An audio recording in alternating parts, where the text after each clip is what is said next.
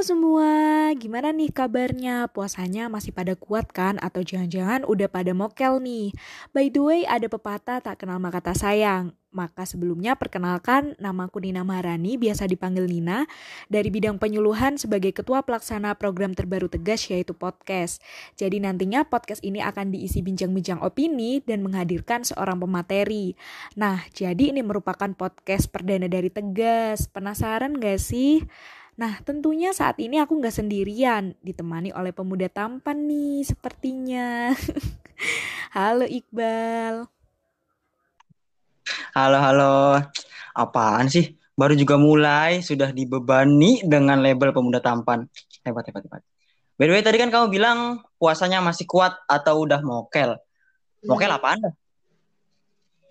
Mokel tuh berbuka sebelum waktunya. Gimana sih? Masa nggak tahu artinya? Emang itu artinya? Itu bahasa kampung mana? Aku lo baru tahu. Itu bahasa universal kali, Bal. Masa gitu aja nggak tahu? Eh, ini kenapa kita bahas mokel? Emang tema podcast kita mokel ya?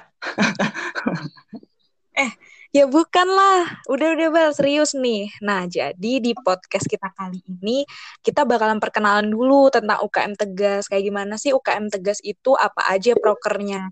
Dari namanya kan udah keren banget tuh, Tegas gitu. Ini sebenarnya UKM apa sih di Universitas Brawijaya? Bela diri atau paskibra gitu ya? Lah lah lah, emang kamu pikir bela diri sama paskibra keren? ya emang sih mereka juga keren. Cuman kan Tegas juga keren gitu loh Tegas itu UKM yang berkecimpung di dunia penanggulangan penyanggu peny, penya, pen, penya, penyalahgunaan kalibal susah ngomongnya. Penyalahgunaan nafza dan HIV AIDS. Ya emang sih menurut banyak orang tegas tuh keren. Tapi menurutku biasa aja sih. Loh bentar-bentar kok bisa biasa aja sih? Ini kan secara nggak langsung tuh UKM yang membantu pemerintah gitu secara nggak langsung kan menghentikan peredaran narkotika, nabza dan juga memberikan edukasi kepada masyarakat dan juga mahasiswa mengenai HIV AIDS gitu loh. Kok bisa pandangan seperti itu? Eh, bukan hanya biasa aja. Bahkan menurutku loh ya, untuk apa sih ada UKM tegas? Gini loh, aku kasih opini ku ya. Yang pertama, kan di lingkungan masyarakat nih udah banyak nih ada LSM yang membantu menanggulangi penyalahgunaan narkoba. Jadi ya untuk apa gitu loh di lingkungan mahasiswa ada organisasi serupa. Menurutku ya, mahasiswa ini hanya cukup mengetahui bahayanya narkoba, kemudian menjauhinya dan membantu keluarga terdekatnya agar terhindar di narkoba. Itu aja cukup. Untuk apa coba bikin organisasi yang berkecimpung dalam hal yang sama? Itu yang pertama. Opiniku yang kedua ya. Tegas nih sebenarnya tidak memberikan efek apa pun terhadap roda kehidupan mahasiswa yang notabene anak kosan. Kebanyakan kan anak kos butuh uang jajan tuh. Nah di UKM Tegas sendiri kan nggak ada tuh kegiatan yang menghasilkan pendapatan terhadap anggotanya. Justru malah terkadang anggotanya yang ngeluarin biaya. Sekarang kalau misalkan melihat UKM-UKM lain kan mereka terkadang ikut ikut perlombaan, lalu kalau juara mereka dapat uang. Nah itu kan yang diinginkan kebanyakan anak kos gitu loh. Jadi menurutku itu loh ya untuk apa sih sebenarnya ada UKM tegas? Make sense juga sih pendapat kamu. Tapi kan itu masih dari sudut pandang kamu nih ya. Kita kan sama-sama nih masih awam gitu, belum tahu sebenarnya apa sih UKM Tegas ini, program kerjanya seperti apa dan benefit ketika kita join tuh seperti apa. Nah, daripada kita berlama-lama mending kita langsung aja nih undang ketua umum dari UKM Tegas supaya bisa memutikan opini kamu, Bal. Halo Kak Akbar, gimana kabarnya Kak? Halo Nina sama Iqbal, Alhamdulillah baik. Kalau kalian gimana nih? Alhamdulillah baik juga. Uh, semoga sehat luar biasa pikiran, jiwa, raga dan juga mental nih. Amin. Gini gini Nin, mungkin sebelum masuk ke perbincangan dengan Mas Akbar ya, aku mau kasih sedikit nih fakta unik mengenai Mas Akbar. Uh, yang mungkin pendengar belum tahu dan bahkan kamu sendiri belum tahu nih. Jadi tuh ya, waktu kemarin Mas Akbar pas kepilih jadi ketua umum tuh ya, dia nangis coba nih. Iya nangis, bener-bener nangis. Keluar coba air matanya. Aku loh sempat mikir gini, ini orang kenapa lebay amat ya? Kok cengeng? Aku kan takutnya kalau tegas dipimpin sama orang yang cengeng kan malah berantakan gitu loh takutnya. Tapi kan itu kan hanya penilaian awal gitu loh Mas. E, ternyata kan sampai saat ini Mas Akbar sudah bisa menjadi ketua umum yang luar biasa, uh, bisa memimpin tegas. Ya, ya walaupun memang baru sampai saat ini sih, nggak tahu ke depannya gimana. Waduh, gimana nih Kak Akbar nih, Iqbal nih. Udah udah nggak usah didengerin nih Kak Iqbalnya Kak. By the way oh, iya. Kak, kan tadi tuh banyak banget nih yang nanyain tuh UKM Tegas tuh kayak gimana sih? Coba Kak bisa dijelasin sedikit gitu. Saya kita juga kalau ditanyain apa sih UKM Tegas tuh mau jawab gitu takut salah gitu. Jadi mending langsung tanya ke ketua umumnya nih. Silakan Kak untuk dijelaskan. Oke, terima kasih nih. Uh, jadi untuk UKM Tegas ya, uh, eh, UKM Tegas itu merupakan organisasi yang berada di tingkat UNIF ya, UKM Unit Kegiatan Mahasiswa, di mana uh, eh, UKM ini perlu digarisbawahi yaitu UKM sosial yang bergerak pada dua fokus utama itu. Yang pertama pada fokus penanggulangan penyalahgunaan nafsa dan yang kedua yaitu fokus pada penanggulangan penyebar luasan HIV atau AIDS. Oh, jadi tegas itu seperti tim penanggulangan narkoba sama penyebar luasan HIV AIDS gitu ya, Kak? Iya, benar banget. Makanya kan uh, tegas itu kan merupakan singkatan dari tim penanggulangan nafsa dan HIV AIDS gitu. Oke, oke. Keren, keren, keren. Ya gimana tadi kan udah disebutinnya, sudah dijelaskan dengan dengan gamblang gitu sama Mas Akbar. Masa nggak ngerti-ngerti gimana sih? Ya ya Bal, ya nggak usah ngegas gitu dong. Eh, mungkin bisa lanjut aja nih. Bisa diceritakan Kak gimana sih sejarah atau uh, histori gitu? Kok bisa UKM Tegas nih berdiri di Universitas Brawijaya gitu? Bisa diceritakan Kak? Oke, uh, ngomongin tentang sejarah Tegas ya. Ya karena memang Tegas sendiri memang uh, sudah cukup tua juga ya, hampir sekitar 17 tahun. Jadi aku tahu sejarah ini juga dari Purna-Purna yang dulu juga pernah menjabat. Sebenarnya dulu itu ada beberapa segelintir mahasiswa Universitas Brawijaya yang apa ya, yang meresahkan gitu loh terkait tingginya kasus uh, penyalahgunaan nafsa ataupun penyebarluasan HIV/AIDS. Nah, berangkat dari situ juga kemudian uh, segelintir mahasiswa tersebut uh, tergerak hatinya gitu untuk membuat suatu katakanlah pada saat itu komunitas di mana komunitas tersebut uh, merangkul ataupun mengedukasi khususnya ya mahasiswa di Universitas Brawijaya itu dan secara resmi pada saat itu tegas diakui sebagai UKM pada tanggal 26 Juni tahun 2002, 2003 gitu. Hmm, hmm, hmm, keren keren keren emang luar biasa tegasnya dari sejarahnya. Oke, uh, aku mau bahas visi misi nih mas. Tapi aku nggak akan minta Mas Akbar untuk nyebutin satu-satu karena itu kan udah udah terlalu textbook ya. Mungkin teman-teman juga udah pada tahu. Uh, mungkin yang aku mau tanyain nih, sebenarnya bagaimana sih Mas implementasi dari visi dan misi tegas itu sendiri Mas? Oke, uh, untuk visi ya sebenarnya untuk visi ini secara umum lah meminimalisir uh, penyalahgunaan nafsa dan HIV AIDS gitu. Nah, untuk implementasinya sendiri juga itu merupakan bagian dari misi yaitu dengan uh, dengan cara melaksanakan beberapa kegiatan yang dulunya itu juga sampai sekarang juga masih yaitu yaitu kegiatan penyuluhan terus kemudian mengedukasi dan sebagainya terus kemudian uh, selain itu juga uh, mengoptimalkan dari kinerja tegas sendiri gitu agar uh, ke depannya terus berkembang gitu. Dan untuk uh, penyuluhan ini juga kita uh, mendapat kepercayaan gitu loh dari universitas pihak kampus ya terutama untuk uh, mengedukasi mahasiswa dan apa ya mencegah gitu loh rantai uh, penyalahgunaan nafsa dan juga penyebarluasan HIV/AIDS dengan melakukan penyuluhan di fakultas, kemudian bahkan kita juga uh, implementasinya itu juga ke masyarakat sekitar gitu. Jadi uh, Tridharma perguruan tinggi itu bisa mungkin dilaksanakan oleh UKM Tegas ini.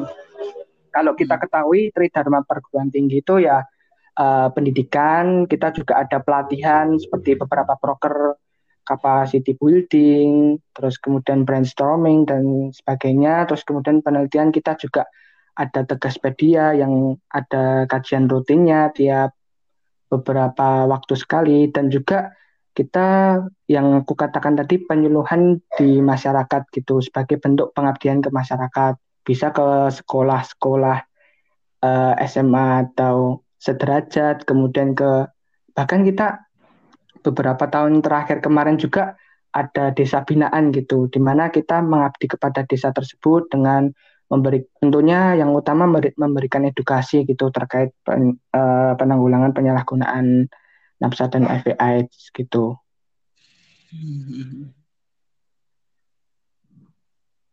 Gimana nih Bal penjelasannya? Uh, masih ada yang mengganjal nggak nih? Panjang amat ya penjelasannya. Tapi aman sih aman-aman. Cuman ini ada yang sedikit aku mau tanyain lagi nih. Masih cukup mengganjal sih ini di, di pikiran aku gitu loh. Hmm, Apaan tuh? Gini gini. Uh, mungkin Mas Akbar ya aku uh, mulai masuk nih ke bincang opini. Jadi uh, aku mau nanya kan mungkin Mas Akbar juga tahu bahwa di masyarakat sekarang sudah banyak gitu Mas uh, LSM yang memang menaungi penanggulangan narkoba. Uh, nah, terus pertanyaan aku, sebenarnya untuk apa sih Mas ada UKM tegas gitu loh? Sedangkan kan di masyarakat sendiri udah ada gitu loh. Sekarang untuk apa mahasiswa membentuk organisasi yang serupa gitu loh Mas? Oh, gitu.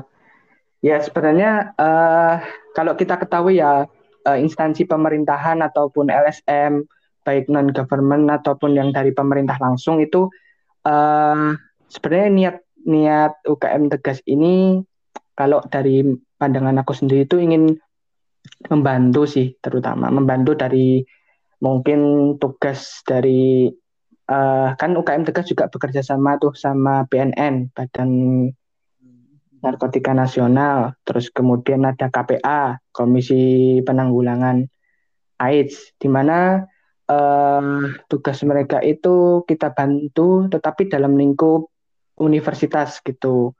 Karena memang kita ketahui sendiri bahwa kasus penyebaran ini nggak cuma di masyarakat gitu loh, tetapi uh, mahasiswa ini yang kemudian juga terkadang menjadi target gitu. Entah itu target pe pengedaran ataupun dan sebagainya, bahkan penyalahgunaan juga. Selain itu, dengan adanya UKM tegas ini juga ingin apa ya?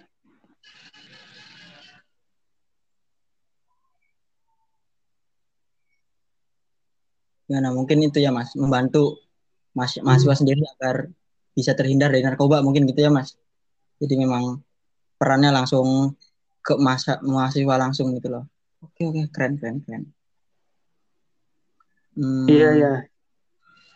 Ya kurang lebih kalau dari pendapat aku seperti itu sih gitu. Siap siap siap. Oke oke. Keren. Ini aku men aku menarik dari uh, apa pertanyaan Iqbal tadi ya. Kan udah banyak LSM gitu kan.